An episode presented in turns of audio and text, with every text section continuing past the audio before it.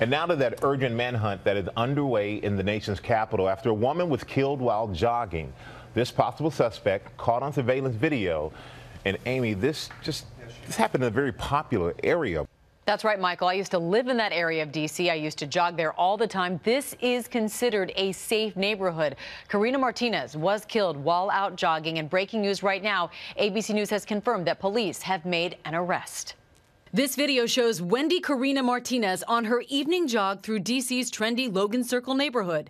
Moments later, she staggered into a Chinese takeout restaurant after she was stabbed in the neck. Stab wounds were very uh, serious in nature. In front of a full restaurant, police say the 35 year old software executive rushed in and collapsed. They tried to provide medical assistance to her.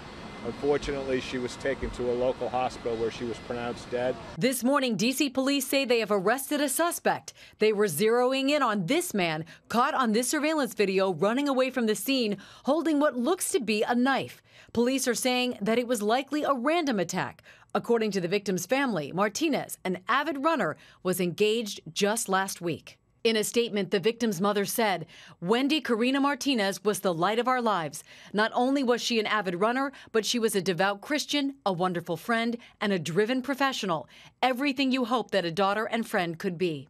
Tuesday's murder is just the latest in a string of killings targeting female joggers in recent years. 20 year old Molly Tibbetts abducted and murdered while running in July.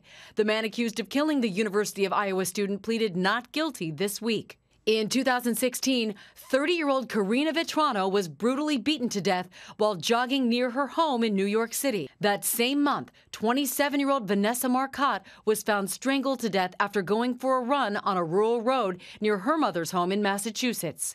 But this woman survived. 36 year old Kelly Herron was running in a Seattle park when she stopped to use a public bathroom. As I was drying my hands, um, I became aware that something was wrong. That's when police say this man, a 40 year old sex offender, assaulted her.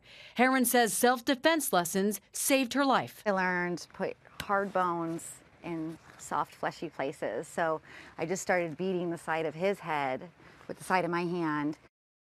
Now, police say they have recovered what they believe is the knife used in the attack in Washington, D.C. But for those of us who are avid runners, these are frightening stories. And I, I try to run with friends because it really does feel scary to run by yourself At these any days. time. At any time, anywhere. So you're more aware now when you're running? I am much more aware.